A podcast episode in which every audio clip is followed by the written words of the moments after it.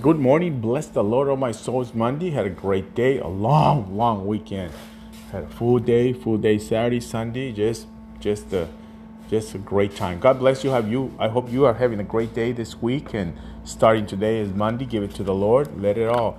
Give it all to the Lord. Just give it to. Stop going to people whining about stuff. Yeah, I, I ain't going nobody whining about nobody. If I am, I better stop. God bless you. Have a blessed day, and seek the Lord. Seek His face while He can still be found no matter what, this COVID 19, the mask, and all this stuff, don't worry about all that stuff. You don't have to be afraid. You do not have to be afraid. I'm here to tell you that you don't have to be afraid because God's got your back no matter what. If you're afraid now, what are you going to do when it really gets nasty and stuff? The, the world comes totally against us, all full force. What are you going to do? God bless you. Have a blessed day. The verse for today is uh, Colossians 4 6. Let your conversation be gracious and attractive so that you will have the right response for everyone.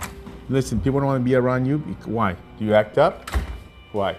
I don't know. People don't want to be around me or not. God bless you. Have a blessed day. You don't have to worry about it. The person from the Bible, I'm going to bring in the lady. It was Mary. Mary was a young lady, and the, the angel told her she was going to have a baby, and it named him Yeshua. You know, Jehovah saves, God saves. And that's who she was. And she uh, stayed the course, and she gave birth to the Lord, and she gave herself to God. So that's who we're talking about this week, Mary the, the, Lord, the mother of the man Jesus. She's not the mother of God, I'm sorry to tell you.